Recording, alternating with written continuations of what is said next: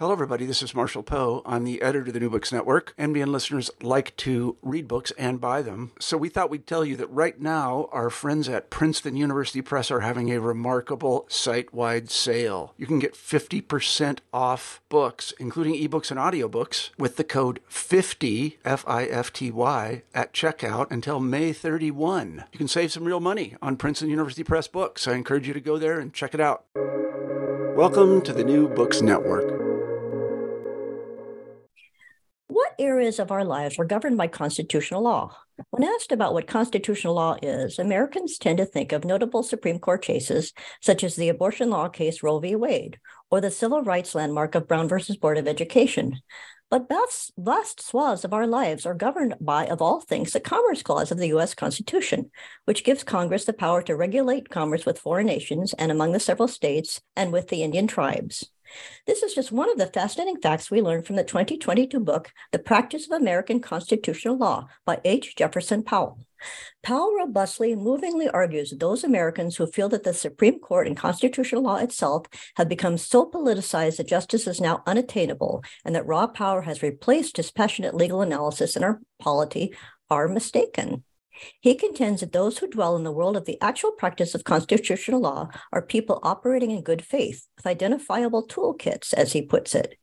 Powell shows how everyone involved has to determine if a legal case is even a matter of constitutional law specifically, and if so, what part or parts of the Constitution are concerned and possibly being violated.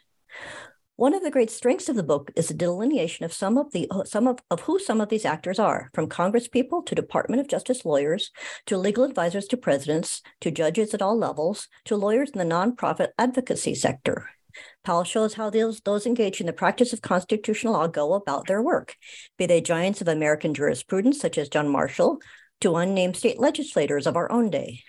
Powell makes the case, in spite of the normal human tendency to be influenced by our backgrounds and attitudes when thrashing out con- contentious matters, the practice of American constitutional law operates within clear parameters and procedures that, to a large extent, result in justice or at least a plausible attempt to achieve it. Powell's plea for a more sympathetic attitude towards judges, legislators, and legal advocates is helped by the fact that his book is filled with vivid word portraits of figures such as the Supreme Court Justices Robert H. Jackson, William Rehnquist, David Souter, who comes across better in Powell's book than does in many other accounts, and of course, John Marshall. Powell's book is ideal for the non lawyer who wants a better understanding of the nuts and bolts of constitutional law, who the players are, and what aspects of constitutional law affect us in our daily lives. Powell fascinatingly shows that the, those include everything from guns in school zones to violence against women to the regulation of the length of trucks on state highways. Powell persuasively and engagingly makes his case that those who make cases are not malign influences twisting the law for partisan purposes, but by and large, honorable, honorable people doing their best to apply the text and thrust of the Constitution in defensible, sensible, and yes, just fashions. Let's hear from Professor Powell himself.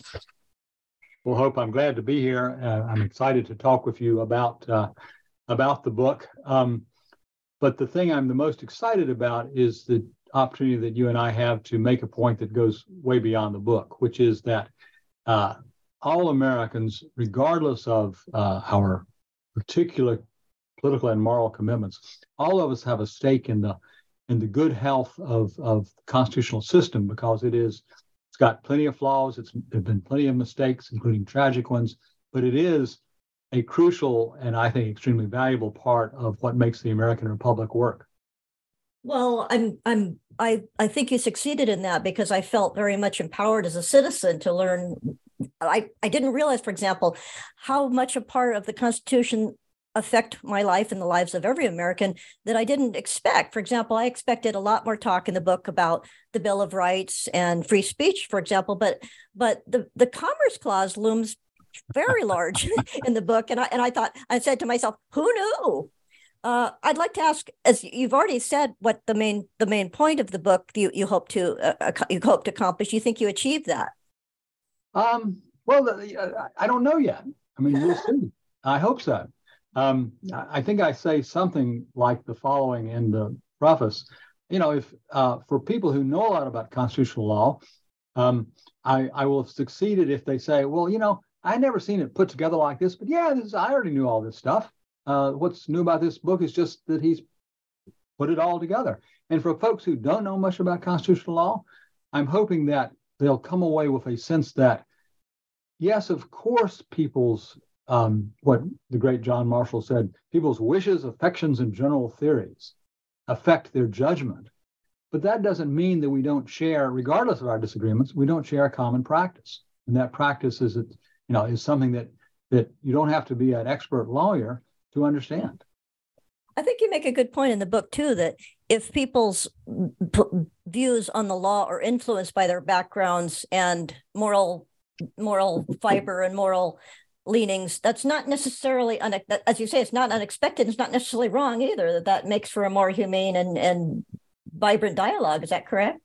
Absolutely. Look um, people both uh, ordinary people and um, uh, social scientists sometimes say with the an air of either surprise or um, uh, dismay that wow you can see a correlation between the Supreme Court justices, uh, just you know, which side they line up on in, on various cases, and what we think are their political commitments. Well, number one, you could be surprised sometimes, but number two, of course, you expect that, mm. and you just said it. You said it exactly right, Hope.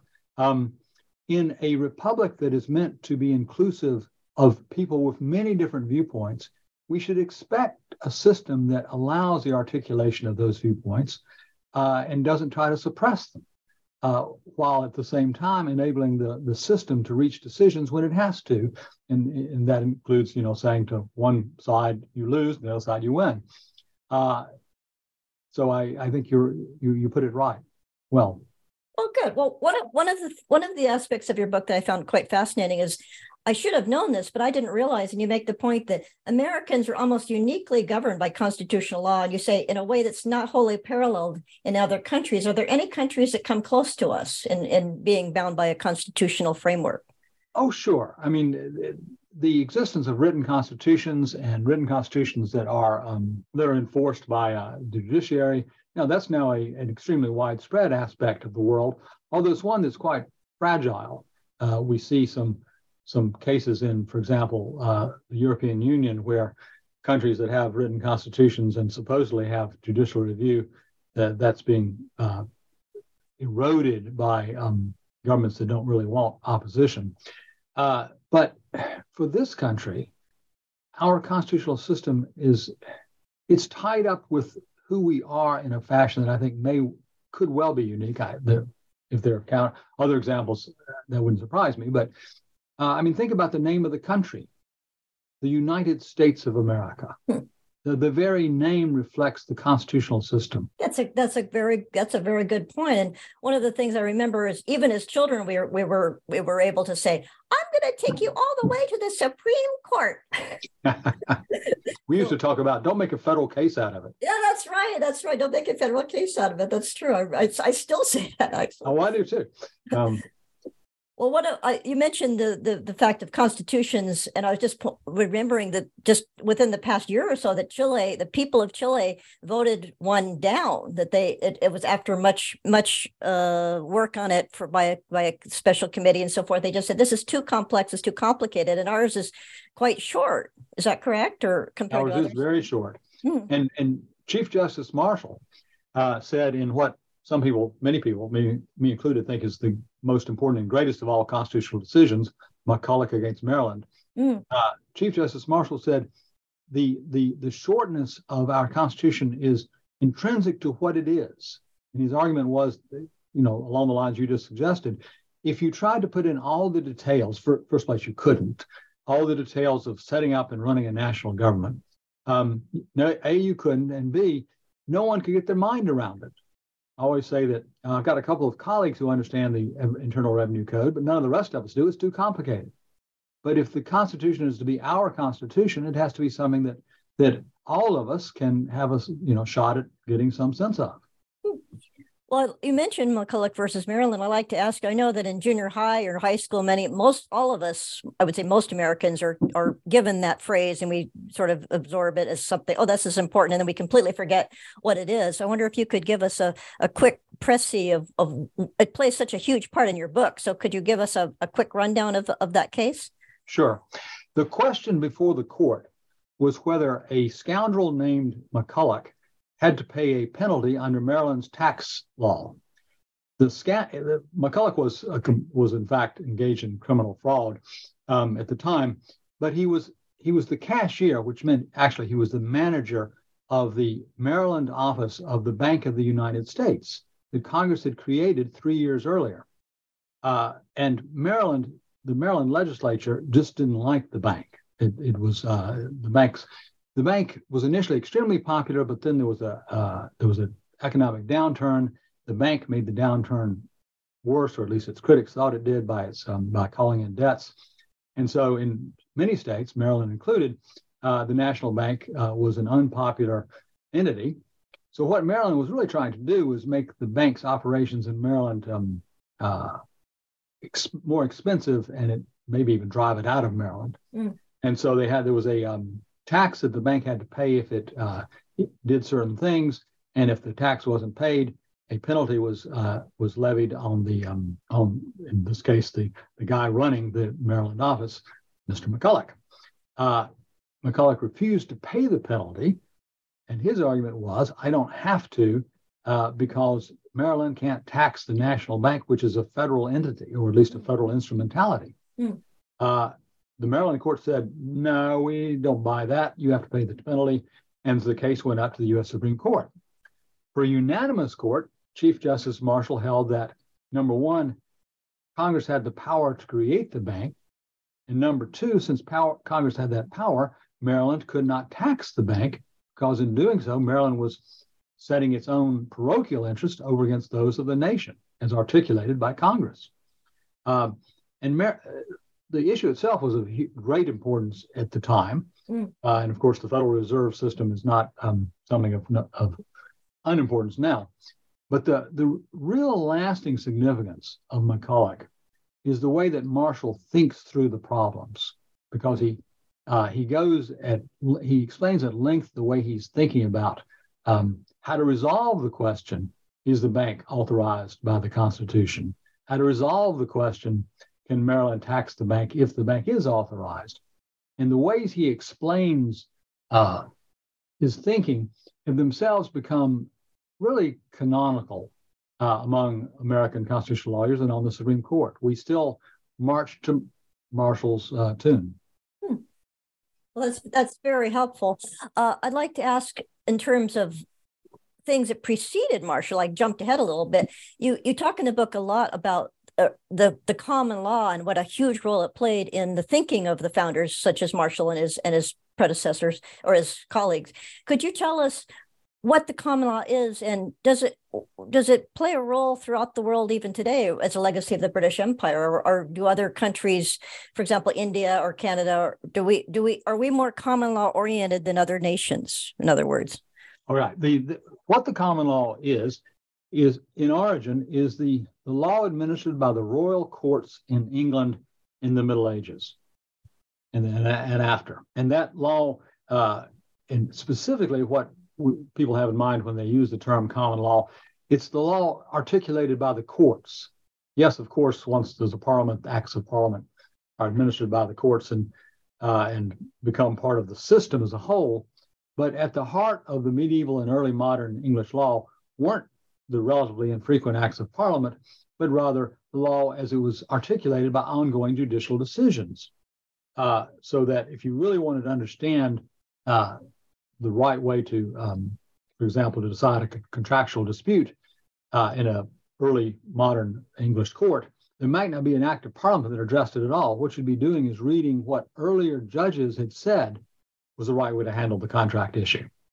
Um, so that's what it was. Um, the common law uh, was exported, as it were, uh, throughout the basically the world of the British Empire, including, of course, that rebellious bit of it that uh, left early on and is called the United States. And so you, you mentioned Canada and India. With the exception of one of the Indian states, India and Canada are both common law countries. Um, and uh, Australia, New Zealand, the UK, of course, except for Scotland, which is not a common law, uh, has a different legal system. How, um, how, how, like them? uh, yeah, that's Scots for you. Um, uh, so a lot of the world is common law.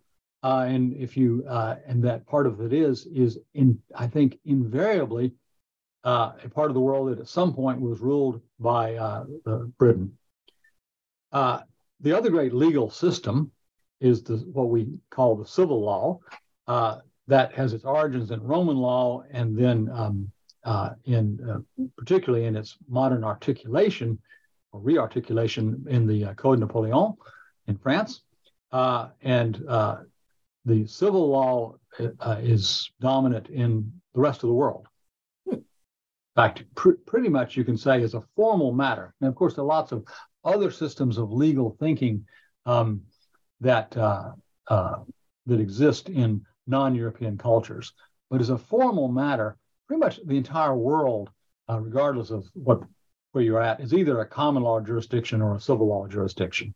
Hmm would you say that that the common law is a little more uh, dif, um, average citizen friendly than the civil law? Oh, I don't know. Um, uh, the the the great civil lawyers strive to make the written law and the the, the core and heart of civil law is the code, mm-hmm. written law. Judicial decisions and what judges say are very much secondary, uh, at least in theory and in some some degree in practice, to the, the written law. And the goal of great civil lawyers is to make the law, the written law, pellucid so that everyone, anyone can understand it. Hmm. Um, on, the other, on, on the other hand, um, yes, it's true that the common law generates, in great common law judges, um, the common law world generates opinions, judicial opinions that may be more friendly, easier to read uh, than um, than complicated uh, legal provisions. But you've got to bear in mind, number one, most modern law in common law countries is in fact dependent on statutes and regulations and so on. Hmm. We, we do different things to some extent with the statutes and regulations than our civil law cousins. Uh, but if you're looking for, if you're trying to resolve most issues in a modern American lawsuit, you're very likely looking at, at least in large measure, the same kinds of things, statutes and regulations that civil lawyers do. Hmm. And then the final point is great lawyers in the common law tradition, great judges, read read opinions that you know anybody can understand and enjoy. Most common law judges aren't great judges. Oh, that's interesting. Well, related to the the, the idea of, of law in general, you write in the book, and I, this is interesting. I didn't know this. I, it, I should have, but it says there is never no law to apply in American constitutional law, which kind of surprised me because I think of it as sort of a separate grand um, realm of its own. But you make the point that it's a very day to day kind of law. I mean, it governs us at all levels of government. Is that correct? Yeah, totally. Um, I'm I'm being uh, I'm being a little cheeky there. A very famous um, administrative lawyer, uh, many many decades ago, uh, uh created the idea in administrative law that uh, on some questions of agency action, there's no law to apply. Mm. So I'm I'm I'm saying with and because I don't need to get into that discussion, I, I don't bother to even cite the uh, the origins of the expression, but I'm I'm saying that in American Constitution, whatever is true in administrative law, in American constitutional law, it is an axiomatic truth that you always can answer the question. And I, I demonstrate this and some other things to my first year law students, uh, at the end at the end of their very first assignment, I have three questions, uh, and I rotate them from over the years, so I don't just do the same thing every time and have students just pass down what they think are the answers. Uh, and the three questions are ones where, yes, it's obvious it's a constitutional law question, and no, it's not at all obvious what the answer is, and so you've got to figure it out because there must be an answer. And I'll give you one of the questions I use. Uh, in fact, I, I, use as an example, uh, I think, in the book. Um, who presides over the Senate when the vice president oh. is being oh. tried? Yes, that's a fascinating uh, section of your book because you go into great detail about how this is complex matter is so complex. right. Now we we know there has to be an answer. Mm. We know there is. So, someone's got to preside. If the House of Representatives impeaches the vice president, the Senate has the duty then under the constitutional text to try the vice president. We have to have someone presiding. Who is it? We know who presides when the president is being tried. It's the chief justice because the constitutional text says so. We know who presides Uh, when it's uh, anybody other than the president or vice president, it's the president of the Senate. But the president of the Senate, the Constitution tells us, is the vice president. So if you thought you could just read the words of the Constitution and get an answer, the vice president presides when the vice president, president is being tried. That, of course, is nonsense. Can't be the right answer. And yet we must answer the question. It's a question of constitutional law. It must have an answer. And so then I, I use it both in my class and in the book to illustrate that what you do when you've got a question, you know it's a constitutional question, but the text doesn't give you an answer. And of course, the text, while the text is the is by axiom, it's the articulate voice of we the people. It is controlling. It is axiomatically authoritative. Um, it doesn't answer lots of questions just by staring at it. Well, I was going to say, in terms of another mystery that you address quite intriguingly, is you, you basically say the Ninth Amendment doesn't seem to have any discernible purpose. Is that correct? Or no? Um, I suggest that one historical explanation uh, for the Ninth Amendment, the one that I find persuasive, in fact, is that the Ninth and Tenth Amendments uh, were uh, originally drafted by Madison, although they, their wording was changed quite a bit in the process of Congress deciding to propose them. Um, and the, the two amendments, let me just, since we're talking about them, we need to, as it were, have them on the table. The Ninth Amendment says the enumeration in the Constitution of certain rights shall not be construed to deny or disparage others retained by the people. And the Tenth Amendment says the powers not delegated to the United States by the Constitution, nor prohibited by it to the states, are reserved to the states respectively or to the people. Well, now, just talking about the Ninth Amendment, the one about uh, the fact that some rights are enumerated doesn't uh, is not to lead you to think that other rights are not retained. One historical explanation for what that was meant to do, and I think it's the correct one, it was meant to say that if someone says, okay, th- this Constitution has this federal Constitution has certain rights that it describes that belong to the people. Uh, therefore, state Bill of Rights, the rights that are protected by state constitutions, they're no longer in effect. They've mm-hmm. been abolished by the, the, the federal constitution. And the Ninth Amendment say, no, no, no, no, no, this, this doesn't affect anything that, say, a state, the Constitution of North Carolina protects. It just, federal constitutional rights are in addition to whatever rights you have under the state constitution. And the 10th Amendment is similar about powers. It's meant to block the reasoning that, well, since Congress has all these vast powers, it must have all power. And the 10th Amendment says, no, it doesn't. The powers, you know, the Constitution gives the federal government some powers, but not all powers. So the two together are simply meant to avoid mistaken uh, understandings of the Constitution, the federal Constitution. I think that's what it originally uh, was about. Uh, and we're no one argues that the existence of the Federal Bill of Rights abolishes the North Carolina Declaration of Rights anymore. So the Ninth Amendment doesn't play a significant role, but that's because we all accept what it says. I think your point in the book about the Ninth Amendment seemed to be, to me as a reader, that there's a such there are some things that are just not clear, and that that, that that's thus the debate, the whole field of constitutional law, and that we have to you have to allow for a certain ambiguity, or or and people have to accept that you can't just uh, say there has to be a right answer because there, it's a matter of debate. That's the whole point that there, that, right, that you allow for discussion among good, good people in good faith. Well, you raise a really interesting question. Um, in in in hard contestable issues, there are lots of ones that are not hard and not contestable. Um, California, which has three trillion people, and Wyoming, which has 27, both get two senators. Mm.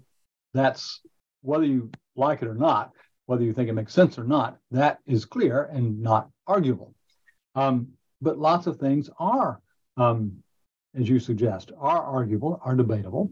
Um, with respect to these hard debatable issues, should we say that there's no right, there is a right answer or a wrong answer, or lots of wrong answers, or should we say just, you know, people disagree?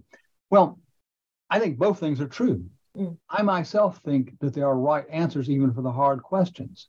What I do not think is that on some of the hard questions, we can expect to ever come to an agreement on what the right answer is. You and I may be equally smart, e- acting in equal good faith, listening as hard as we can to the other person's argument, thinking about our own arguments as self critically as possible, and we may simply come to different conclusions. Um, I myself personally think that one of us is right and one of us is wrong, or maybe both of us are wrong. Um, but that doesn't mean that, number one, that we can ever reach consensus. And it in particular doesn't mean that uh, one should be arrogant or uh, unself critical about how right one's own views are. It's a virtue in constitutional law to be self critical. But I tell my students that's true in all thinking. Mm. In fact, I tell them, you don't know what you think, really, until you understand the argument against what you think in its strongest form. Mm. Yeah, you use the term. That's constitutional law. Uh, that's that's a very fair uh, answer to those of us that get frustrated by a certain ruling or something. They're doing the best they can, and they're arguing from from a position of of of seek truth seeking. Uh, you use the term methodolo- methodological eclecticism. Can you explain what you mean by that? And who who was an example of a constitutional advocate that you that you that employed that that school of thought, or do they all do? They all have to just use what methods are available to them to the best they can. Everybody does, mm-hmm. although people differ about the extent to which they're comfortable with uh, using all the methods that you find in history. Um, so, for example, um, uh, Justice Harlan, the second Justice Harlan, uh, was somebody who was very comfortable in using all of the different methods uh, that um, that history had indicated or had shown constitutional lawyers and judges uh, using in their attempt to resolve legal issues. Uh, Harlan's great friend, Justice Hugo Black, uh, wasn't comfortable with that he did it because, as I say, none of us can escape the the, the sort of the overall practice, which has many different methods in it. But Black's real emphasis was on the text, and so as much as possible, Black tried to reduce um, reduce is the wrong word. Black tried to solve constitutional problems by a strong focus on the text, more so than Harlan, who would look at things in addition to the text with greater comfort. So that, for example, um, when Justice Black uh, met a First Amendment free speech uh, issue, he he always carried around a pocket copy of the Constitution. I carry one to class, and he would just pull it out and say, "My copy of the Constitution says Congress shall make no law." I read "no law" to mean no law. and Justice Harlan would say something more like, "Well, it isn't true, Hugo, that there's we don't recognize some situations in which freedom of speech can be abridged. We, in fact, do, and we have good reasons. On the other hand, the text does, it's a sweeping command, and, and therefore, in, in a dispute between governmental authority and freedom of speech, most of the time, freedom of speech is going to win because the text indicates that, and our, our historical tradition does. But, but let's talk about this particular case, and let's look at all the different issues that legal tradition says are relevant. And Black's, meanwhile, muttering himself, it says no law. It says no law. well, I was going to say in terms of of the that many issues were not not just a matter of law, but but you you make the point in the book that people are are accused the Supreme Court in particular these days of being political. That they say they're they're they're roaming away from the law to express their own political views. And I'm going to give some examples. I hope you don't mind. I wrote this out because I it seems mm-hmm. to me that when Americans complain about that the the uh, court is is too political, that after all, in the days of John Marshall versus Thomas Jefferson to Dred Scott to Lincoln on the matter of habeas corpus to the free speech cases of World War One and to FDR's court packing to debacle to the Warren Court on a plethora of issues like policing, civil rights, prayer, public school contraception, to the mess of the nomination of Carswell and Haynsworth under Richard Nixon, to the confirmation hearings of Clarence Thomas. There have been politics and fury forever. I mean, are yep. Americans just are there? Is, is it some it, what do you believe that the Supreme Court now is more politicized than ever, or is it just always that way? Or has there ever been an era where everything where comity ruled and everybody was just agreed on the on the on the facts and there was no politics involved? There were no politics involved. Justice Frankfurter once said that when you become becoming a constitutional judge is like entering a nunnery. You know, you you give up all other attachments, and that's of course baloney. Um, people can't leave behind their skin. Justice Benjamin Cardozo said you can't see with any eyes but your own. Mm. And so, someone who goes on the court brings with them who they are.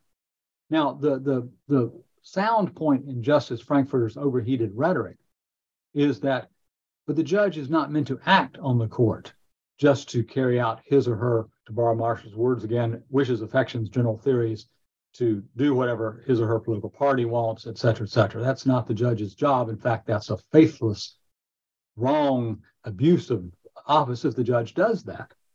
Um, the judge is meant to come to the best answers that the judge can conscientiously using arguments within the law.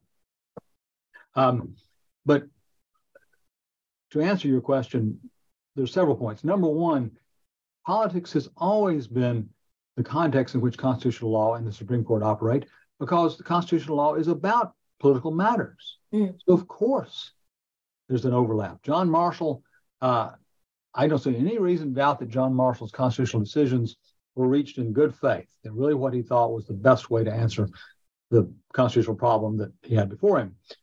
But his answers track very closely what you would expect a Federalist with his background to, in fact, think or mm. prefer. That's not surprising. Um, that didn't mean, as Jefferson, who was his cousin, but they didn't like each other, uh, cousin Thomas Jefferson uh, thought that Marshall was just importing his politics. Um, and that's so, so yes, throughout history, uh, there have been political controversies about what the court is doing, and people who are critics of the court have suggested the court's members are being faithless to their job. They're acting as politicians, not as judges. Um, so we shouldn't be surprised when that is the criticism today. It's always been the, the in fact, the number one kind of criticism. Um, the second point is we shouldn't be, I've said this now at least twice, and I'm sorry, I'll say it one more time. We shouldn't be surprised when a judge's decisions as a whole bear some resemblance to what you might have guessed the judge's decisions would be based on what he or she was doing and thinking before they went on the bench. That's not surprising and it doesn't prove they're doing anything wrong. Third point, I'm not, we're not being Pollyannish when we, we do this. There can be intellectually corrupt judges. Mm. Of course, there can be. The way you identify them, though, is not by the fact you disagree with their answer. It's when you identify that their reasoning cannot be taken seriously. And I'll give you a great example. The Dred Scott decision, 1857, one of the low points in all the U.S. Supreme Court's history. The Supreme Court uh, rules against Mr. Scott, saying that he can't bring his freedom, uh, his he had been a slave, enslaved person, and uh, Dred, the Dred Scott decision held that he could not bring a suit for freedom in federal court because he was not a citizen. And Chief Justice Taney, going beyond what he needed to say, uh, said, and furthermore, Black people cannot be citizens of the United States. The Constitution does not permit it. Hmm. And one of Taney's reasons was that's what the founders thought. That's what that's the way they acted. There were no black citizens in when the Constitution was made. Justice Benjamin Cardozo, uh, Benjamin Cardozo, uh, Benjamin Curtis, Justice Curtis, wrote a dissent in which he pointed out that four states, in four states at the time the Constitution was made, black men who otherwise met the requirements of, um, of the election law, black men voted. So in those four states, black voters were part of the voting body that made the Constitution law. Mm. Taney was just, and, and Taney did not change his opinion after ben, Curtis produced the evidence. That's just intellectual dishonesty. That's an intellectually corrupt opinion, quite apart from, and in addition to the fact it's morally abhorrent. So if you want, if, if you're looking at the current court, come down to brass tacks, and you think that the Dobbs abortion decision is terribly wrong, or you think it's obviously right, and you are also minded to think that the judge justices who are on the side opposite from the one you think is right, you're minded to think that they're not just wrong, they're intellectually corrupt. Mm. You need to be looking at is there something in their reasoning that you can identify that's wrong in the way that Taney's reasoning and Dred Scott was clearly not defensible. Hmm. If you identify, if you think you've identified that, then you have grounds for saying that judge is just acting illegitimately because their reasoning doesn't make sense in light of constitutional law. If all you can say is, yeah, it holds together, I just think it comes comes to the wrong conclusion, then you haven't got a basis for challenging the judge's legitimacy. Have there been any credible arguments to the to the Dobbs decision of Justice Alito's reasoning, or credible or, arguments supporting him or against or uh, again against him? Um, well, or saying that saying that he, I mean, is it, it? Could you make a plausible case that he was intellectually dishonest or or corrupt, or just that people don't like what he said? Three justices wrote a long, elaborate dissent arguing that he was wrong. Mm. Um, the question is debatable. Mm. Uh, I think there there are issues that the Alito opinion leaves unresolved, and that the court will ultimately have to um, may have to address. But no, I'm not going to say either about Justice Alito or the three dissenters who all three joined uh, jointly wrote the dissent. I'm not going to say that either opinion displays intellectual dishonesty of the sort that um, that Taney did in Dred Scott. Mm-hmm. Um, that doesn't mean I don't think there's a right answer. I think one of the conclusions was right and the other was wrong. Um, but that's a disagreement with the justices I disagree with that comes from, you know, use my use of the practice of American constitutional law, and they came to a different conclusion. In the book, you say most constitutional lawyers are not rigorous adherents to any theory. And you also say that no theory is dominant in constitutional law. And I was a little bit surprised by that, given the prominence of the originalists and the members of the Federalist Society in recent years. Are they not driven by theory, and do they not? Is would they, would they disagree with you on that in that in that characterization that there is no theory? Because that's their whole oh. that's their whole persona, right? Oh, people who call themselves originalists, and for that matter, a lot of people who write about originalism but are opponents, they would all join together. They would agree that Powell is completely wrong when he says the originalism debate isn't nearly as important as the debaters think it is. Mm. So let me tell you why I think I'm right, and all those other illustrious people, Supreme Court justices, famous law professors, uh, et cetera, et cetera. Why they're all wrong and I'm right. um, or why I think that. Um, no one responsible thinks that. Let, us just say we all the Supreme Court becomes 9-0 originalist, and furthermore announces that all constitutional law decisions must be based on the original public meaning, which is one of the varieties of originalism. So that's that's now that's the Supreme Court's view of the law. Um, no one responsible thinks that a federal district judge can look at the original meaning arguments and say, well, you know what?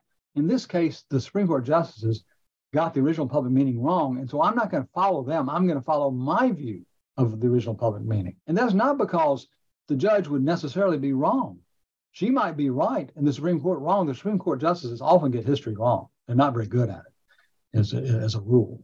Um, but it's because our system won't tolerate one where the lower court judge disobeys the Supreme Court decision because the lower court judge, even rightly, thinks the Supreme Court's gotten something wrong.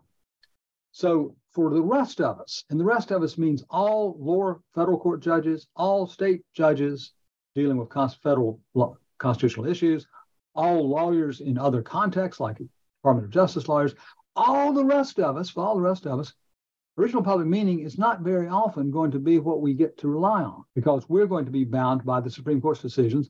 And at this point in time, way over 200 years after the system got up and running, there's a lot of Supreme Court uh, case law to deal with. So most of the time, we're going to be doing exactly the same thing. Even after the court, remember I said 9 0, they say every original public meaning is the only legitimate basis. Even after that, you and I and all the rest of us, but those nine folks are going to, and law professors, um, are going to be having to do the same thing we've been doing now, taking Supreme Court decisions, looking at how they work, figuring out their logic, trying to apply that to um, to new situations. So originalism, if you get down to practical matters, and the, as the book, the title of my book suggests, I'm really interested in constitutional law as you practice it. Get down to practical matters. Original, the originalist, anti-originalist debate is mostly about when the Supreme Court can throw out its own case law because it decides that, well, the originalists say, based on original public meaning, this decision is egregiously wrong. So it's really a debate over something that's very important. I mean, Dobbs is a good example. Dobbs held that the right to uh, to choose to terminate the pregnancy uh, was not a right recognized uh, in the original public meaning of the 14th Amendment and therefore the right doesn't exist. Dobbs is very important. Uh, of course, it's very important. And the originalist thinking that Justice Alito used in his majority opinion uh, is based on an originalist argument. So it's important, but its its effect on the world is right at the top. It's the rest of constitutional law remains sort of unchanged. So that's part of the reason I think the originalist and their opponents. I'm not just criticizing the originalist. I think they're all having a bigger argument than actually its practical significance is. Um, the other reason I think uh, this is one that Justice Thomas, who is the great, if anyone is a, an originalist in the world, it is Justice Thomas. Mm.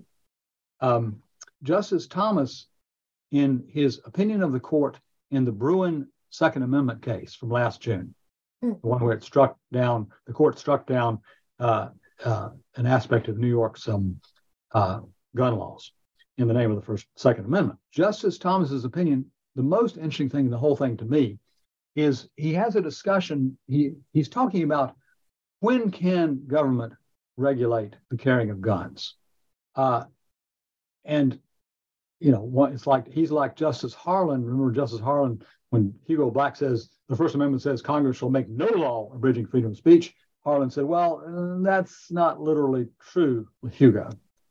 Well, Justice Thomas is saying to people who say, well, the Second Amendment means there can be no interference with carrying guns. Justice Thomas's position is no, that's not true. The Second Amendment may not say so in its text, but there are limits. There are situations where government can regulate and indeed forbid, in certain circumstances, the carrying of guns. Um, well, how do you determine what those are? And Justice Thomas says you determine that by looking at the original public meaning of the Second Amendment, what situations did the founders uh, think were ones in which government could regulate or forbid the carrying of weapons? So you go, you you're looking at original public meaning. But then Justice Thomas goes on to explain that this doesn't mean you're looking for um, an exact correspondence between the modern gun regulation and what the founders accepted. What you're looking for are those regulations that the founders would have accepted, and then seeing if they are analogous to the modern gun regulation that you have to decide is valid or not. So the history is the basis for drawing an analogy, not the beginning and end of the argument.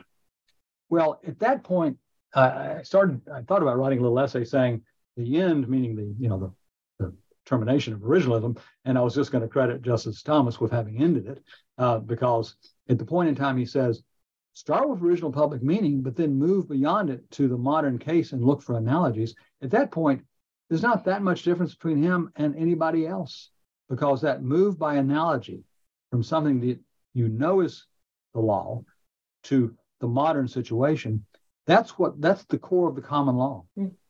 Now, does that mean there's no difference between Justice Thomas and Justice Sotomayor? No, of course, there's a big difference. Thomas puts you know much more weight on um, on original public meaning than Justice Sotomayor, and um, and there are all kinds of other ways in which they would be uh, they, they would display differences in their reasoning.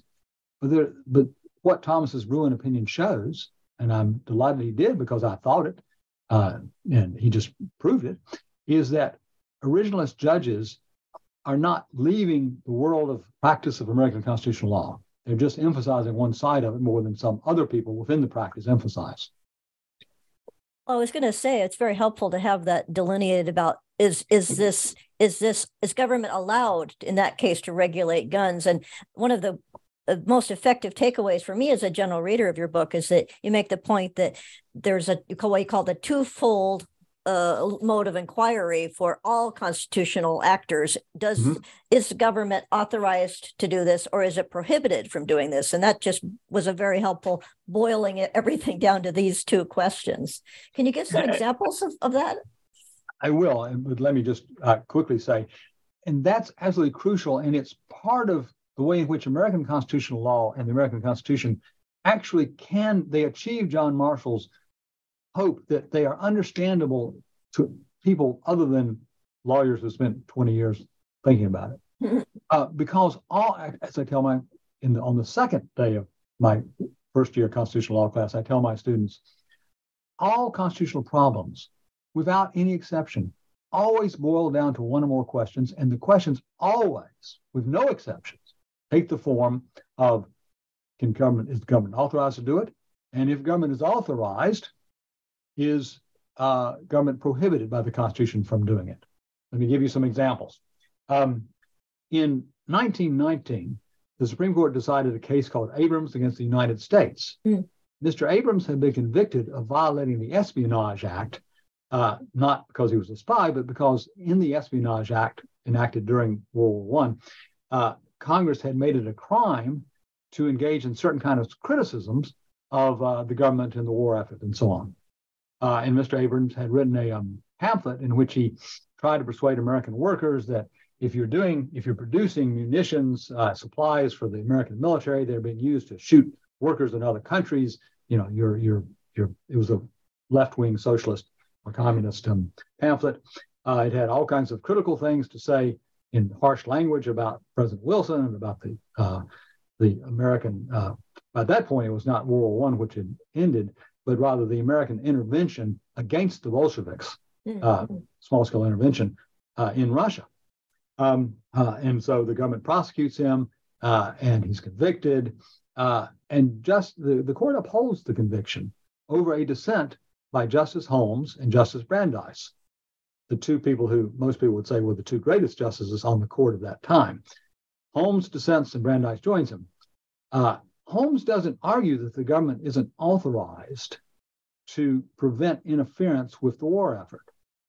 In fact, Holmes had written for the court a few months earlier, upholding the convictions of some other people, where the government's argument was uh, what they're saying is, is an attempt, they're, they're trying to persuade people not to show up when they get drafted you know, to be draft dodgers. And Holmes said for the court, you know, the government has the power to prevent interference with the draft. So the government, the Congress is authorized to prevent such interferences. The question then becomes, however, and this go back to Abrams. Uh, so Abrams is convicted under a statute that is authorized. Congress has the power to enact it. But does the First Amendment prevent government from applying that statute to Mr. Abrams? And Justice Holmes said, yes, it does. And the reason is because although Congress is authorized to pass that criminal statute, the First Amendment says that you can't apply it to someone who's engaged in freedom of speech unless, and this is Holmes's creative uh, contribution, unless what the person is doing poses a clear and present danger to whatever Congress was trying to protect.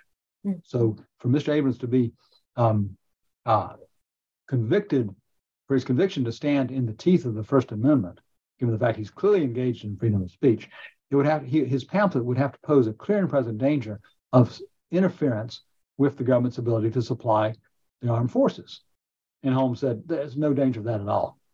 This this pamphlet was read by three people, and making that up. You know, this pamphlet. There's no chance the pamphlet's going to affect anything. So even though Congress's law is itself valid on its face, it can't be applied to Mr. Abrams because the First Amendment protects him. Um, let me give you another example. You mentioned guns in schools. Uh, the Supreme Court held in a case called United States against Lopez. Uh, Mr. Lopez had uh, had the bad judgment to carry a gun into a school zone, and he was prosecuted by the federal government under an act of Congress that made it a crime to carry guns in school zones. Uh, his lawyers argued before the U.S. Supreme Court that Congress doesn't have the power to regulate guns in schools. And the Supreme Court agreed, hmm. said that no, nothing in the Constitution, in particular the Commerce Clause, which is what the government relied on, nothing, including the Commerce Clause, gives Congress the power to speak to the issue. So the act of Congress is invalid and Mr. Lopez cannot be convicted of. it. The court did not decide whether the Second Amendment would have prohibited Mr. Lopez's prosecution. But let's suppose that um, uh, let's suppose that it was not a federal act, but rather a state law that someone violates in 2023. They carry a gun onto into a school zone in North Carolina, and that violates a North Carolina criminal statute. North Carolina is authorized to regulate what people do in school zones, so that's not a problem. It's not even really a federal constitutional question. Is does the Second Amendment protect the person carrying the gun? That's the question of prohibition, and that question would have to be answered. So in that case, the Bill of Rights trumps the Commerce Clause. Well, it mean, the Commerce Clause authorizing the North Carolina law would be the North Carolina Constitution. Oh. But yes, that's one of the things I explain in the book. Prohibitions, when they apply, always trump authorizations. Hmm. So the fact that government has the affirmative authority to do something only is part of the story. We then have to say, is there some prohibition the government runs into? And if there is, and prohib- applying prohibitions is very complex law under things like the First and now the Second Amendment. Uh, uh, but if we conclude that yes, government has violated the prohibition, then it doesn't matter that government had the initial authority to do it. The prohibition trumps the authorization. Would that be a, would that be a, a case of a facial challenge that there is really no argument to be made? I was, if you could explain what a facial challenge is, sure. that would be very helpful. Oh, absolutely. Okay, there. The Supreme Court says there are two kinds of constitutional challenges. Facial challenges are one where the person says this law, either because it's not authorized or because it's prohibited, this law is always unconstitutional in every conceivable set of facts. Mm. I'm slightly oversimplifying, but we don't need to worry about that. Um, an as applied challenge says, well, the law, I, I concede the law is in general valid, but as applied to me, it's unconstitutional. Mr. Lopez's guns in schools challenge, which succeeded, was a facial challenge. He said the, the, the federal law is in every conceivable situation unconstitutional because Congress didn't have the power to enact it in the first place. Mm. So just can't, it, it's, it's a nullity. Abrams was an as applied challenge. Mr. Abrams wasn't arguing that Congress had no power to punish people whose speech interferes with the draft or supplying the military. That had already been decided earlier that year in, in the government's favor. Mr. Abrams saying, yeah, the law is constitutional on its face, but not as applied to me. And Justice Holmes said Abrams is right. And by the way, in case you're somebody's wondering, uh, but Holmes was a dissenter. In hindsight, we all agree hey, Abrams, excuse me, Holmes was right and the majority was wrong. Hmm.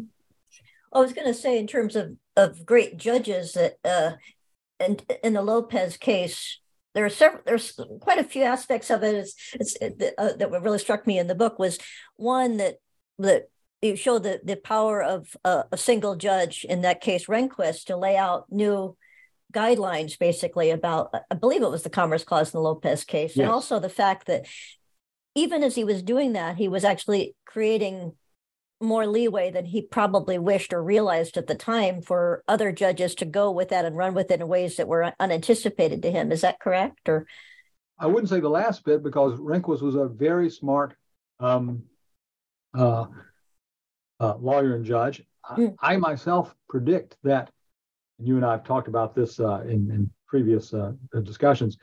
Uh, the general idea: some a, a small number of, of constitutional judges become so significant as authorities on their own because we just recognize that they are such big figures that mm-hmm. even when we don't need to, because of the way that lawyers cite things, we'll put the name of the justice in parentheses. My prediction is Rehnquist gets a, a parenthetical of his name in it uh, in the future because he's a very, very big figure in American constitutional law. Um, I think he I think he perfectly well understood that what he was writing w- might lead later judges, lawyers, and judges to do things he didn't anticipate, because all smart constitutional lawyers know that. Hmm. There's no way to write uh, a constitutional law opinion in a way that all future applications are predictable.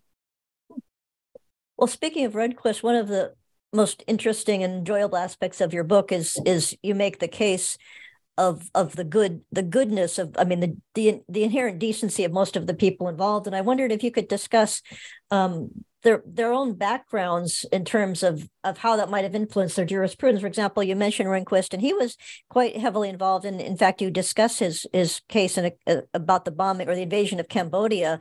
And i just wonder do you, do you think that the fact that Sandra Day O'Connor had been a state legislator, that Ruth Bader Ginsburg had spent a long time in uh, nonprofit adver- uh, advocacy in the ACLU, and that people like um, Justice Roberts were in commercial uh, practice for a long time, does wh- how does that play into their ruling? Is it is it irrelevant? They become on the, they go to the court, and that's just not or does that frame does that frame their thinking in some ways, or is that just unknowable? No, it is knowable, and the answer is yes. In every single case, it frames their thinking. Now, if they're a smart judge doing uh, their job uh, faithfully, uh, they're not simply sitting out there doing what they want. They're trying to reach their own conscientious judgments about the best answer to the legal question before them. But what they think is the best answer is going to be deeply shaped by who they are and their background. So Justice O'Connor is a great example. Justice O'Connor had been um, in state government, both as a legislator and as a uh, judge, if I remember correctly. Um, and that deeply shaped who she was mm. and what she, uh, and then that deeply shaped the way she approached constitutional law questions when she got on the Supreme Court. Um, Rehnquist had um, been a um, uh, quite partisan Republican uh, uh, before he um, went on the court, uh, but uh, he also had been a law clerk to the great Justice Robert Jackson, mm-hmm. which I think had some effect, uh, long term effect on the way he approached things. And he had had the experience of being President Nixon's, um, the, the head of the Office of Legal Counsel, which is uh, the part of the Justice Department that provides legal advice to the Attorney General and the President and other policymakers. Rehnquist had been the um, uh, the head of that office, and in that office, Rehnquist did some things that are quite remarkable, particularly, I suspect, remarkable to people who think of him as just a partisan throughout his life. You may remember President Nixon believed that the president had virtually unlimited power to impound firms, uh, excuse me, funds. In other words, Congress could vote the money, and then the president said, Well, I'm not spending the money for that because I don't like that. Assistant Attorney General Rehnquist, who served at the pleasure of the president, i.e., Nixon could have fired him at any point, Rehnquist wrote a opinion which he submitted as testimony to Congress, which said that no, the president doesn't have this power to impound. In fact, with a few exceptions, the president has to spend money if Congress tells him to, mm. directly disagreeing with his own boss. And then you mentioned Rehnquist's uh, opinion as head of the Office of Legal Counsel on Nixon's uh, sending troops into Cambodia, which was highly controversial for all kinds of good reasons. Rehnquist was asked uh, his opinion on whether that was lawful or not. Rehnquist concluded, yeah, it was lawful. And the cynic, or the person determined to find partisan illegitimate behavior wherever they can, can would say, well, what did you expect Rehnquist to say? What was he going to do? Say that Nixon had acted unlawfully? Well, he'd already shown he was willing to say that Nixon was wrong about things. But still, what's the answer? Maybe he just did he have a choice but to say no? Well, I don't know about whether he had a good choice or not, but let's not worry about that. Let's look at what he wrote. Because remember, I said the way to detect intellectual corruption, to tell that someone's not doing their job right, is to see what they say and see if it makes sense. If you read Rehnquist's opinion, concluding that Nixon had the power, the thing that strikes you, if you know a lot about the constitutional law of war and peace and military action, which is that happens I do, the striking thing about it is how hard Nixon labored, excuse me, not Nixon, Rehnquist labors to explain Congress's role and to defend Congress's role and to reject the argument that the president, because he's commander in chief, has all military power.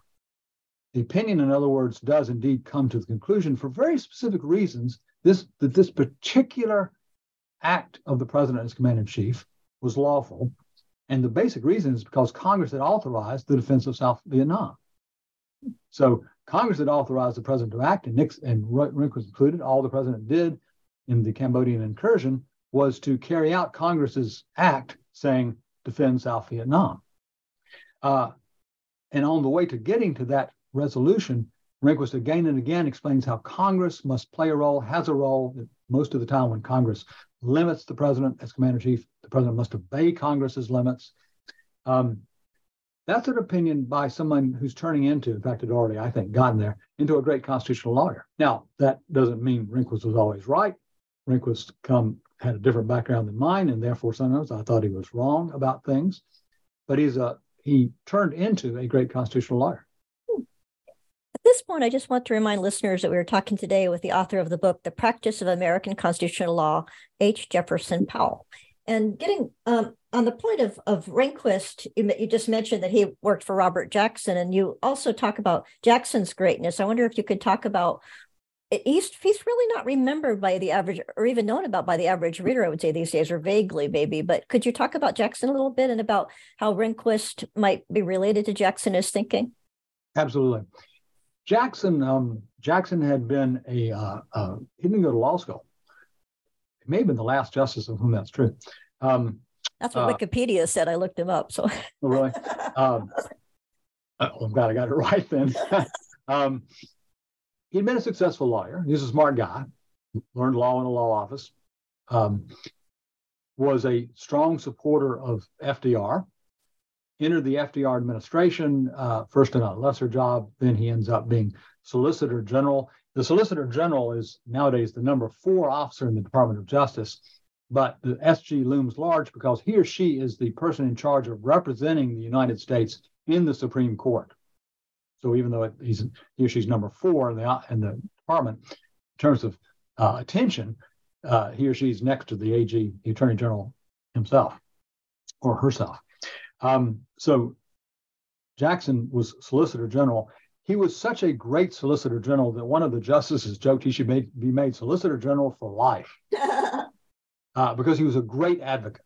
He was a great advocate because he was number one, eloquent, and number two, intellectually honest as well as intellectually powerful.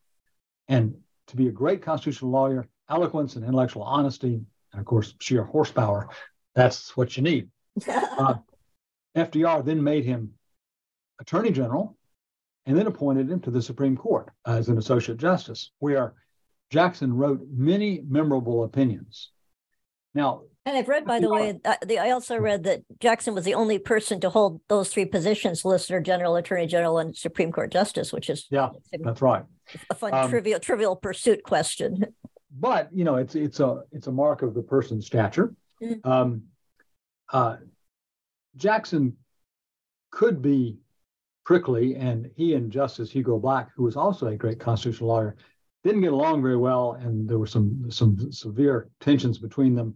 Uh, so there were stormy aspects to Jackson's uh, uh, 14 or whatever it was years on the on the bench, but his legacy uh, is a set of constitutional law opinions that are as powerful and some of them as influential as those written by anybody else hmm.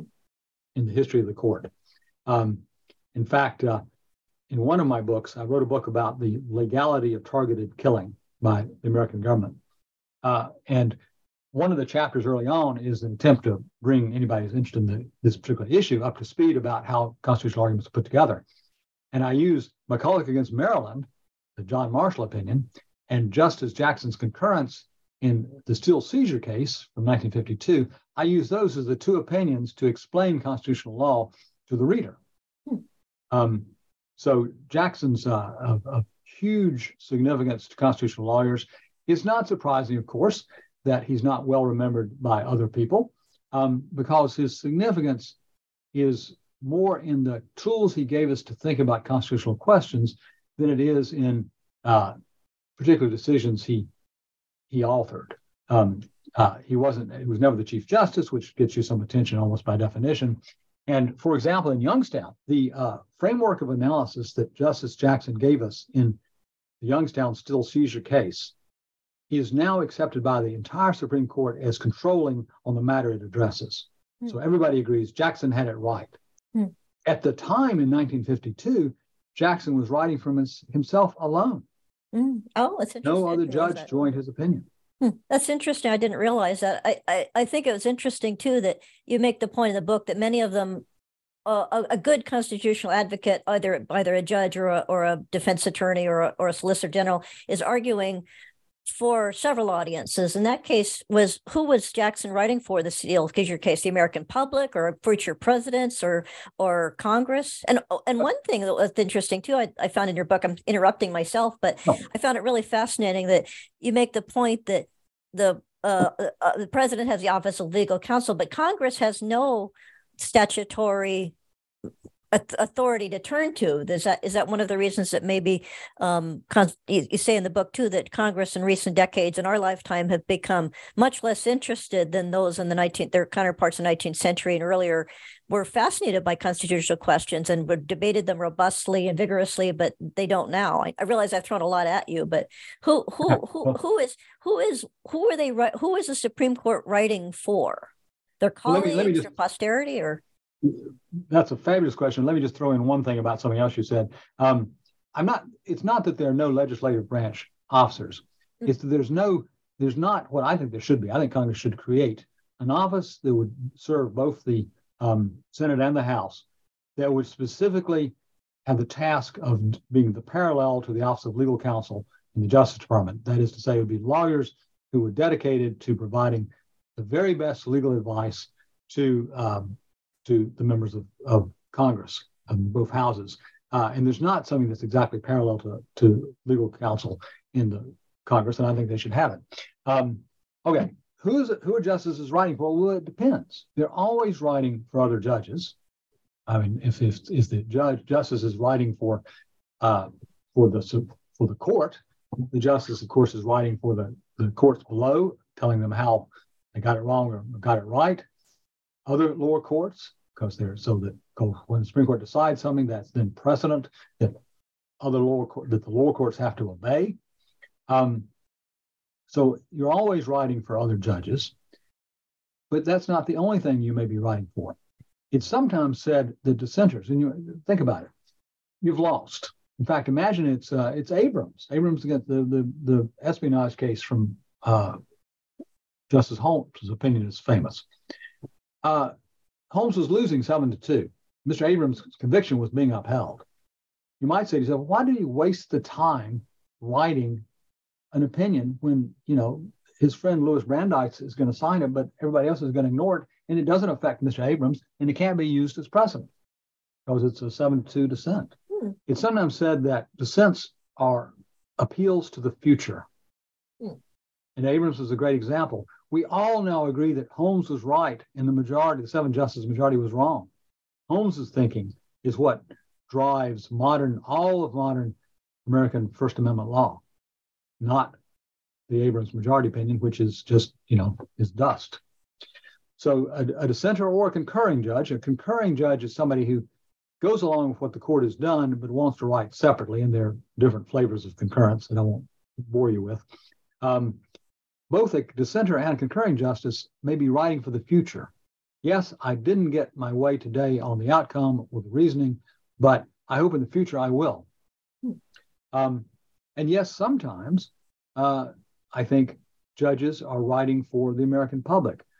Very famously, we now know Chief Justice Earl Warren deliberately wrote the great Brown against Board of Education cases opinion of the court, which he authored. He wrote it very simply in terms that he hoped any literate American could understand. And he did that because, of course, he and the other judge, justices knew that this decision was going to be intensely, intensely controversial. Many people, at least white people, were going to be very unhappy about it. And he wanted something that everybody on all sides could understand. Hmm. Um, I think Justice Jackson was in part writing for the American people because there's if you read his great steel seizure opinion, it has a lot of things to say about how you and I as citizens should think about our republic. Hmm. And in addition, I think it's very clear that Jackson was writing for executive branch lawyers. Yes, that's right. Don't even think about it. In other words, for them, the, the future president, don't even think about trying what Truman's trying here. Well, yes, absolutely. But also, how do you think about the questions? That you're going to have to deal with. And he mm-hmm. refer, he re, he alludes any number of times in his opinion to the fact that he had been an executive branch advice giver. He'd been the attorney general. He'd been the person that FDR was saying, "Can I do that? Can I not do that?" Well, um, in terms of judges who who wrote who who they were writing for, who who was who would you say that Justice Scalia was writing for? And did, and did he have an? In, is there any one opinion of his? Well, maybe the Smith case and the religion case or something. But was there something in particular that he said, "American people, listen to me on this"? And was it? And did it work? Um, it, it's always hard to know hmm. whether if you're writing for the American people in part, I think it's always had hard to know whether you had any success. And the odds are probably that you didn't, in part because uh, I don't think Americans Americans care about the outcomes, and that's right. Of course, they should. You know, if a, abortion may be either the killing of an innocent human life, or if you prevent abortion, you're preventing somebody from exercising a fundamental human right. So, you know, of course, there's a way in which the non-law side of cases is far more important, at least much of the time, than the legal issue. Uh, and so I think most people just, you know, they, they, care about the outcome. They don't care so much about how you got there. Um, and so I think a judge is likely always to fail, or most of the time to fail, if he or she is trying to write for the public in general. Um, Justice Scalia, uh, I'll give you an example of an opinion that I think he very well may have been trying to uh, address non lawyers. It's his, uh, his opinion in Planned Parenthood against Casey. That's the 1992 um, uh, abortion decision in which a majority of the court uh, reaffirmed the core of Roe against Wade while substantially changing the uh, way that the, the doctrine that governed uh, abortion regulations validity. Uh, and Scalia wrote one of the decisions agreeing with uh, the outcome pretty much, but saying that the majority opinion, which reaffirmed Roe, was wrong. Roe should have been overruled.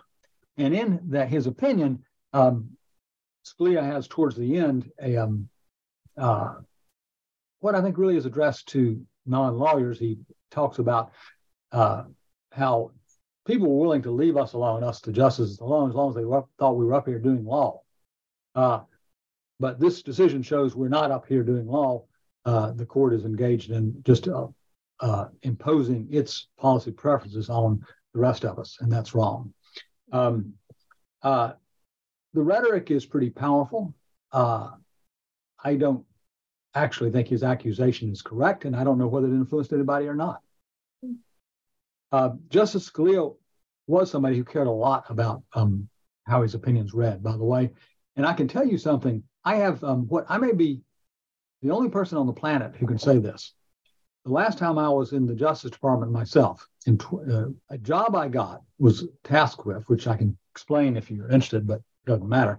I had the job of reading every opinion that Assistant Attorney General Scalia signed when he was the head of the Office of Legal Counsel. Uh, Rehnquist was the head I didn't realize he, I didn't realize he was. That's fascinating. He was. He was President Ford's uh, head of OLC, is the acronym for the legal counsel. Um, and so I, I, read every opinion that Scalia uh, signed in the year and a half or whatever he was the head of the office. Uh, one couple of things struck me.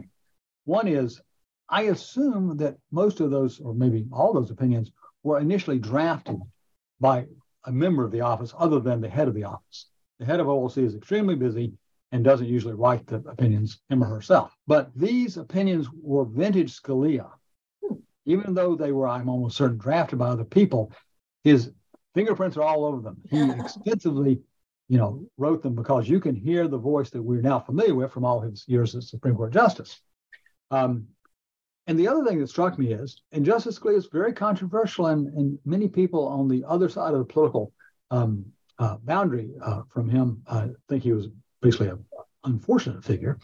Um, but if you read his OLC opinions, you come away saying this guy's a great technical lawyer. He's getting it right, or he's making, you know, he's handling the questions in responsible, intelligent fashions. Um, uh, so, and, and he's writing there um, in those days when he was writing, OLC opinions were never published. So he's really, and, and except every now and then one was released to the public, but they weren't published. So he was really writing just for whoever, you know, whatever policymaker had asked his his advice. Uh, and yet he's writing in a way that, you know, shows both his flair and his intelligence. Well, it's very helpful to know what what people who be, later became Supreme Court justices were doing to develop their own thinking and other roles and what influence they had in other roles. And um, before we leave, before we leave the the, the judges, because one of the things we, we need to leave the, the, the the justices, because another part of your book is the fact that you say a lot of uh, Americans' views of of American constitutional law are overly court centric, Supreme Court centric, and you make a mm-hmm. wonderful case in the book about all these other players, as you said, the Office of Legal Counsel and individual uh, advocates. And one of the most moving parts of your book is you talk about, as you as you talked about Earl Warren making a moral case, but before that, you make the before he made that famous argument to the American moral argument that was preceded by years and years of litigation by the NAACP. And you, you draw that out beautifully about how they would just slowly but surely, like the tortoise and the hare, make the the, the moral case and the legal case in tandem over and over. I wonder if you could discuss that section of your book. It's really very moving and very interesting because as I read it, I thought of the um, the pro life movement did very much the same thing about building slowly over decades the, a moral case and a legal case, and it was very very comparable. I thought, or, or do you not do you not see that? Or oh no, totally. No, I, I, I get that point, and of course. Uh, if Justice Ginsburg were with us, she'd say, "Well, don't forget about the pro-choice movement." Same thing. Um, as, a, as a woman, I, I've been shamefully neglecting the ladies, the women of the court in this discussion. Uh, yes, let, let, I, I, do. Uh, I use that as an example. Uh, the, the the the way in which the NAACP eventually undid de jure racial segregation. I use that as an example of the role of persuasiveness and, in particular, of justice in American constitutional law. The following is not a constitutional law argument racial segregation is unjust. That's not a, you haven't made a legal argument. I think you're right. You think I'm right. Um, it doesn't matter. You've not yet said anything a judge can do anything with, or any other lawyer. So you've got. So if what matters to you is the justice or injustice of something, and that always should matter if it's a question of justice or injustice, uh, you've got to find a way that the moral question fits into law. And Charles Hamilton Houston, who was the first NAACP chief, NAACP chief lawyer, and then Thurgood Marshall, who was his successor, and um, uh, in effect, uh, and then of course later on a justice. Um, Houston and Marshall understood that. Marshall is not remembered, by the way, as a great justice for various reasons, uh, but he was a great advocate. Mm. He was a great lawyer. And what part of what made Houston and Marshall great is they understood in their bones how to weave in together technical argument with um, uh, with moral passion, therefore enabling the moral question to get before the court in a way the court could deal with it, because the court was not being asked simply to rule on morality, and people disagree about moral questions. Um, it was being asked to rule on a question of law. And so, over a series of, of, of decisions over time, uh, Houston and then Marshall, leading the NAACP, uh, whittled away at the 1896 decision, Plessy against Ferguson, that had said de jure racial segregation does not violate the Equal Protection Clause. Plessy had said in 1896, in a stunning example of hypocrisy, uh, that uh, it's all no reason to think that the racial segregation at issue there was uh, uh, unjust was unconstitutional because the law provided for separate but equal railroad cars. Now, the one dissenter, the first Justice Harlan, in a bitterly brilliant uh, opinion full of sarcasm, uh, says no one would be so wanting in candor as to um, deny that this law is aimed at degrading Black American citizens. Mm. No one wanting would be so wanting in candor except for his colleagues who are denying that. Anyway, um, so you've got this separate but equal mantra from the original pro segregation decision. And what Houston and Marshall's strategy is to again and again carefully choosing your fight in situations where you don't you're not likely to evoke the uh, you know racist feelings or uh, conservative inclinations of Supreme Court justices. They get before the court a situation where you can't say that the treatment is equal. The separation is unequal. And they and so they're what they're trying to do is gradually whittle away the courts, the the the the, the good sense of saying that you could have separate but equal and treat people equally. Uh, and and they succeeded doing that before they actually get to Brown. Uh, they they by a couple of decisions before Brown, they've reached the point where the Supreme Court is saying that you got to look at realities. The question of is something equal, if it's if it's racially if there's racial segregation, the question is whether it's equal treatment of both races. Um, needs to be you need to look at the realities of the situation and not you know just the form. Uh, and once you get that in, you know, in a couple more decisions, you've got Brown against Board of Education. Uh, and it's a it's a stunning, beautiful example of great lawyering. If they had walked into court the very first case in the series and said Plessy against Ferguson was wrong, please overrule it, they would lost. lost. With probably 9-0. By the time they went through the decisions, got the court to see again and again that Plessy doesn't make sense. And also, by the way, in the course of doing so, how unjust racial segregation was. Uh, by the time they're at the end of that process, they win 9-0. Yes, I think that's a good example of in your in your book you make the, the point very clearly to the reader that you say lawyers are problem solvers. In that case, the NAACP said framed it as a problem. This is, and that they had to engage. They had no choice because they they they they didn't create the problem, but they they framed it as a problem, which maybe it hadn't been. I think that, and also in your in your book that you make the point that again that that might have intrigued and appealed to their sense of honor as as lawyers that this is yes. a problem and i think ginsburg is probably a, a, an exemplar of that that of saying that many of the the gender uh, inflected laws in american legal in the american legal system were a problem that they hadn't been considered a problem before would that be is that correct about how oh, she yes. approached things and Oh yes, there's a there's a there's a parallel. The, the, interesting difference, and this this tells us something interesting about constitutional law too, and important. Um, the process by which the court goes from saying there's no problem at all between, you know, discrimination on the basis of gender, to saying that discrimination on the basis of gender is almost as difficult to defend as discrimination on the basis of race. That process takes much less time, and the reason for that is in part because the court had already gone through over decades, several decades, the process of coming to understand that treating people un, in reality unequally as a matter of race, and that includes separating them by segregation. The court had come to see that that doesn't make any sense legally, and so it was the court was much quicker to be able to see that it doesn't make any sense to treat people unequally based on gender.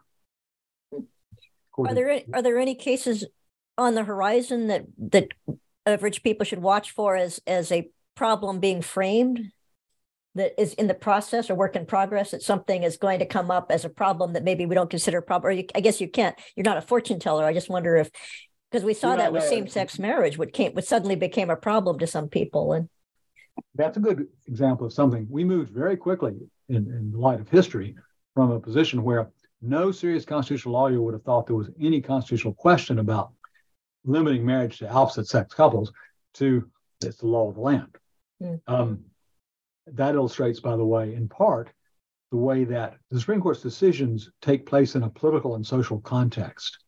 And that context shapes and limits what the court itself does. Um, uh, you know, I, the problem with problems that we don't see is we don't see them. Yeah. um, I'll give you, though, an example that of something that I think is a huge problem uh, and is perceived, but there's no current movement to do something about it.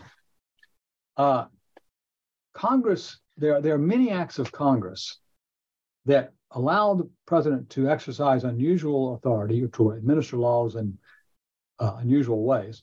Um, upon the president finding that there's a state of emergency or there's some, you know, making other findings. Uh, Congress got worried about how many such statutes it had created in the wake of President Nixon's problems and passed legislation in the 70s that was supposed to fix this, and it failed.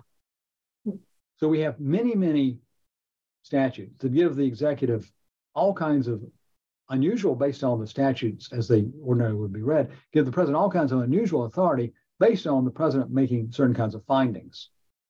Um, I don't think, in general, executive branch, the president or executive branch officers reach decisions about such things uh, in bad faith. But as Justice Souter said in an opinion uh, in a case called Hamdi, uh, the executive, you expect the executive to see emergencies even when they aren't really there, because that's what the emerg- that's part of what the executive is there for. We want it to be hyper cautious about things. We want it to find crises where there's no crisis or anticipate problems when there's actually no problem.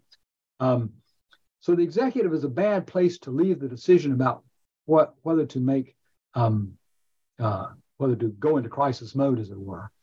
And yet Congress has set up a world in which the executive can do that lots um, and not violate an act of Congress. Now, as I think about it, most of that's not a constitutional problem. It's a problem of Congress having given the executive too much leeway. But it connects up to a straightforward constitutional problem. And let me state the problem by telling you something that the listeners may find surprising. It is arguable that the single biggest ticket constitutional law question is when can the United States government get the United States into war? Mm. When can we use military force? Um, the Supreme Court has managed to make it way over 200 years now and give us the number of really useful Supreme Court decisions. Let me see, one, two, three. The number of really useful Supreme Court decisions on this huge constitutional law question probably can be counted on one hand. Hmm. And when I teach the issue, one of the cases I teach is uh, a John Marshall opinion from, uh, I've forgotten whether it's 1804, 1805. Um, it's not necessarily the most memorable of Marshall's many opinions, but it's because there's so few others. Mm. And it says things I want my students to be able to start thinking about. So we have a we have a law of war and peace, constitutional law of war and peace, in which the Supreme Court has had almost nothing to say, or very little to say. That's not good. Mm. And I say that, by the way, as somebody, I spent a lot of time in the 90s and then again 2011 and 2012 in the Justice Department as an executive branch advice giver. Um, law professors who uh, who you know work on executive branch power issues would, without any hesitation, say, "Oh, Powell, he's a pro-executive power guy." So I'm not I'm not quick to find ways to whittle down the president's lawful, what I think the president's lawful constitutional authority. But I am deeply unhappy with the state of the war and peace law, and I think the Supreme Court needs to speak to it. The court ducks it over and over again. It ducked it during Vietnam. It ducked it during a case brought by a soldier who was ordered to deploy to, I think, Iraq in the ISIS operation and was trying to refuse. Um, it keeps ducking the question. They need to stop that. Now, you made the point, and it's central to my thinking. Don't get too court centric. Hmm. Uh, other people play important roles. And I gave you the, I talked to you about the Rehnquist uh, uh, Cambodian incursion opinion. Uh, oftentimes, executive branch lawyers do splendid jobs trying to come to good faith resolutions about these tough issues, including war and peace issues. Um, uh, but where lawyers, but in something as vital as war and peace, we really need the, the, the, lawyers who aren't in a political situation to have the final word. Because the lawyers in the executive branch, lawyers advising members of Congress, they're in a political context that uh, even when they stand up against pressure, they're under pressure. The judges are not supposed to be under any pressure, and I don't see any reason for them to feel that they are. They should just get it right. I was going to say you refer to your your own experience a little bit. I was fascinated in the, the bio of you on your on the the Duke University page where you're where you're listed where your background is is is discussed that you've worked in state government in North Carolina, you've worked in executive branch. Are, is your breadth of experience unusual among law professors, or is that fairly common at the level of legal scholarship that you practice? That people go um, in and um, out of government, or it's not uncommon. It's not super duper common. Hmm. Uh, having worked for uh, state government is quite uncommon among uh, law professors. Um, uh, we state government tends to get uh, by a fair number of people in the legal academy tends to be sort of looked down on, hmm. second rate. Um, you, as you can tell from my tone, I don't share that. um, it is true that the federal government, because of its prestige and size, oftentimes can attract, you know, the the the best talent and things like that. But in my time in state government, I worked with fabulous lawyers. We were doing our very best job. I think we were, you know, we we were writing briefs. I was in a litigating uh, section. We were writing briefs that were just as good as the briefs on the other side, including ones by uh, federal government attorneys. Um, uh, state and state governments do so much. Americans you know, the the, the I started with the evening news, but that just dates me, doesn't it? Um, the news can easily lead you to think that every all the action in government is on the federal level. Well, you know, a huge amount of life is in fact administered, regulated by state government. Mm. So what goes on in state governments is enormously important. It should get more attention than it does. Uh, and um, I always try to encourage my students to think about state government as a possible um, place to go for, for work, for rewarding important work. Do you think that's going to be even truer in the, the post Dobbs era where so much of abortion litigation is now shifted to the states? And are the states ready for that? Because it's it's it looks as though it's it, it, state legislators are going to be more active and they'll need more constitutional actually or do they are they are they are they freer of constitutional law in a way than they were say three years ago well uh, on the particular issue of abortion uh, yes of course what the dobbs decision does is uh, is shift the issue entirely uh, or almost entirely uh, over to state law and that means state legislators and state courts are going to be the chief venues for legal debate and political debate too of course about um, about abortion regulation. Um, are the states ready for it? Well, state courts differ in um, uh, their quality. Many of them are superb. Uh, the superb courts, regardless of the uh, the political context in which they're working, will do a better job than the less good courts. Obviously, um, state legislatures vary. Um, I'll ride a hobby horse just for a moment. The Supreme Court, the U.S. Supreme Court, decided a few years ago that political gerrymandering is non justiciable. So, in other words, no matter how egregiously a legislature draws the, the electoral districts to advantage the majority party and disadvantage the party that at the moment is out of power, no matter how egregious that is, the court said the issue cannot be decided, questioned in federal court. I think the court was dead wrong. I was then the director of the Duke First Amendment Clinic, and we filed a, a friend of the court brief of the court explaining to it uh, why it could decide lawfully decide gerrymandering cases and how it should go about doing so. We did not persuade a majority of the court, apparently. Um, well, clearly, uh, I think the court was completely wrong. Uh, but go beyond that federal constitutional law question. Uh, political gerrymandering is an evil thing.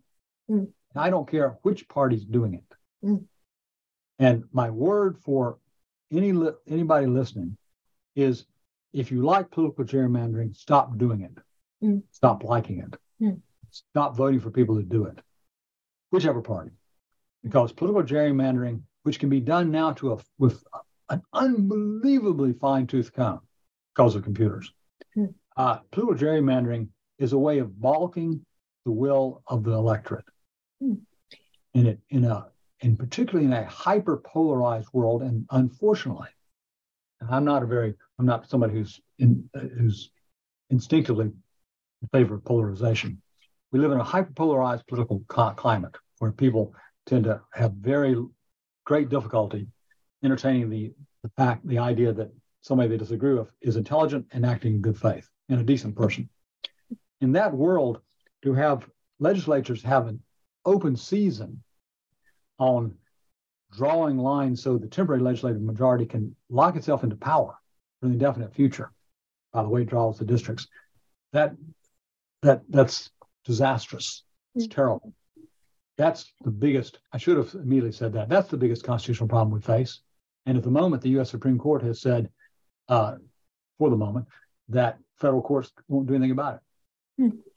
What what is what is the status of the case being argued in this session that was just argued, I guess, several days ago about the the empowered uh, I forget the term, but the empowered empowerment of state legislatures overriding the uh, inter the well they would consider it interference, but the role of state trial uh, state courts.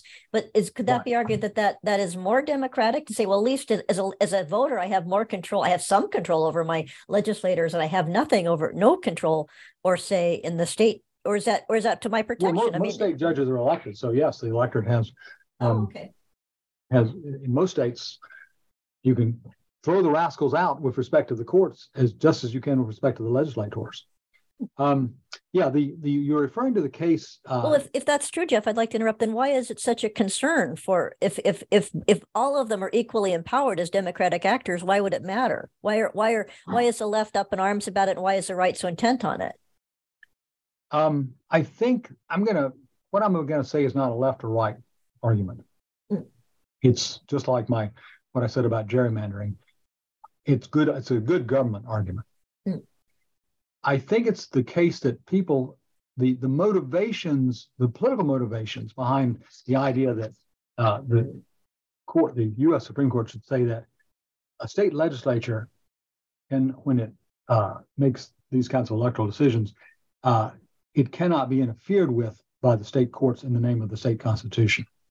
Uh, I think the the motive, the political motivation by behind people who think that's who have political reasons for favoring that is the thought that, well, yeah, maybe in our state we have, I, my party has a majority both in the legislature uh, and on the courts, but the, the, the state judges, you know, the trouble with them is they're likely to try to decide questions about, you know, is this lawful or not, based on law. And I don't want them to. Decide, I don't want the decision to be based on law. I want it to be decided on my side winning. Mm. So the the problem is the state courts there's too much risk that state courts will make proper, legitimate legal decisions, and they won't always go the way that the person advocating the political position wants them to go. Um, now, the people opposing it, many of them have political motivations just the other way. Uh, so it's uh, political debates are inevitably political on both sides. Um, but the good government answer is, I think, that we don't want the state legislature, which ordinarily will have a majority of some party or the other. we don't want it free to control the process by which the state legislature and everybody else is elected. We want some limits on that. Yes, things have to be set up by the legislature, sure. Um, but state and federal constitution, state constitutions, um, put limits on what government can do, and they ought to be, those limits ought to be respected here above all else. Because when the legislature is engaged in controlling how the legislature is chosen, well, I've just, you know, to state the problem is to identify the problem. Well, thank you. That's very helpful. And I have taken up a lot of your time, and I'd like now to ask you the traditional final question on the New Books Network, and that is, what are you working on now? Well, uh, several things. Uh, I'm finishing up a, a little book, uh, which doesn't have a title because I haven't been able to think of a good one. Mm-hmm. The working subtitle is A Companion to the First Year in Law School. Uh, and the idea of the book is that uh, in most American law schools and in most courses, uh, the first year in law school in particular is an exercise in inductive reasoning. In other words, we don't, I don't stand up there and lecture at my students and tell them the answers and they faithfully write them down. I ask them questions and I give them things to read and they have to figure out the answers themselves. I think as a basic pedagogical strategy, that makes great sense in law school. And I can tell you the reasons if you're interested. Um, but there are a fair number of things that I, any law student would like to know um, and really be benefited by knowing that I don't see any reason in making him or her suss out by, you know, having to figure out, dig out the answer by reading stuff that isn't designed to tell them the answer. I think there's a fair body of stuff that you can still have the basic inductive reasoning pedagogy and yet tell them some things. And so this little book is meant to just tell them those things. Um, and then I've got a couple of um, uh, research projects. Uh, I mentioned one of them to you in, a, um, in an email. Um, I'm slowly working on a book that once again, I don't. I'm bad at titles. Um, uh, it doesn't have a. Its working title is Constitutional Aphorisms. And I'm sure that will end up being the title. But what I'm trying to do is, well, the premise of what I'm trying to do is, there are sentences or paragraphs scattered throughout American constitutional law and history that themselves, uh, and you always want to you always want to be concerned when you take things out of context. But sometimes there's a sentence or paragraph that is so full of meaning that it's worth thinking about on its own, even if you, in large measure, detach it from its context. like clear and um, present danger, I suppose. Was that was that Holmes's original formulation? That's Holmes. Uh, yep, yep. Um, I'll give you an example I love, and it's in the book. And uh, the judge who wrote it got uh, one of those parentheticals in order for, to indicate that I think he's one of he's a great judge. And most of your uh, listeners, no matter how much they know about constitutional law, have never heard of it. Um, the sentence is Constitutions are instruments of practical governance, not themes for speculation. Hmm. Uh, the judge was a man named William Gaston. He was a pre Civil War Supreme Court justice on the North Carolina Supreme Court and a very great judge. Um, but outside North Carolina, I you know probably not remembered and not much remembered here. Could you repeat his name? I didn't quite catch it. William Gaston. Gaston. G A S T O N. Very, very great judge. And known at the time, hmm. nationally known, who's had a national reputation. Um, uh, and an admirable and interesting human being, too, let me add. Uh, but think about what he said. He said, Constitutions are instruments of practical governance and not themes for speculation. As I think about that, that tells me something affirmative. When I approach a constitutional question, I need to keep in mind that the answer, the solution to the constitutional problem, needs to be one that's serviceable, one that renders the Constitution workable. Justice Jackson and his Youngstown opinion talks about workable government. The Constitution is, is an instrument of practical governance. It's meant to make the enterprise work. Now, one of the ways the enterprise works is by respecting those limits on power that we, the people, have imposed. So it's not the question of, of a practical governance is not simply one of what's efficient, but my my answer as a good constitutional lawyer is one that serves the, the practical governance, not some theory, in, ingenious speculation. He, may have said ingenious too, not a theme for ingenious speculation. Um, uh, that's really where I, making so many smart and famous and important people mad, tell the originalists and their opponents you're fighting over something that's not nearly as important as you think. They're fighting about it in large measure because it's such a great theme, such a great theoretical debate. Is constitutional law limited to the original public meaning, or is it uh, is it a matter of a living constitution that can adapt to change? Those are great theoretical questions that lots of people like talking about. Like Judge Gaston, I want to solve the problems practically. Yes, I was going to say, your when you were discussing what you tell your students too, that one of the fascinating things in your book is you say that your first year law students are surprised that a lot of that is not grand and overarching constitutional grandiose frameworks. It's um, precedent and judicial and principles and doctrines that are worked out by people using again what you say in the book is helpful too is the basic toolkit that everyone shares that i thought mm-hmm. that was a very helpful analogy that everybody is i mean it's, it's just a fact. You say that that that they're they're not coming at this out of the blue and with their idea with ideological baggage. They have to work with the basic toolkit and if they don't they'll be called out for as you say intellectual uh, corruption. So Hope, Hope, can I can I follow on that just by sure. one thing?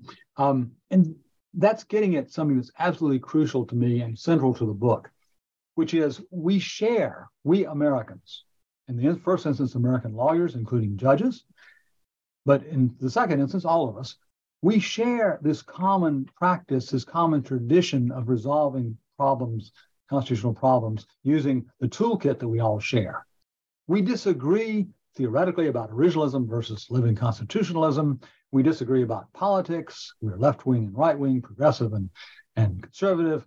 We disagree about all kinds of things. We share this practice, this tradition, but that practice and tradition are not graven in stone. They could erode, they could disappear. Mm.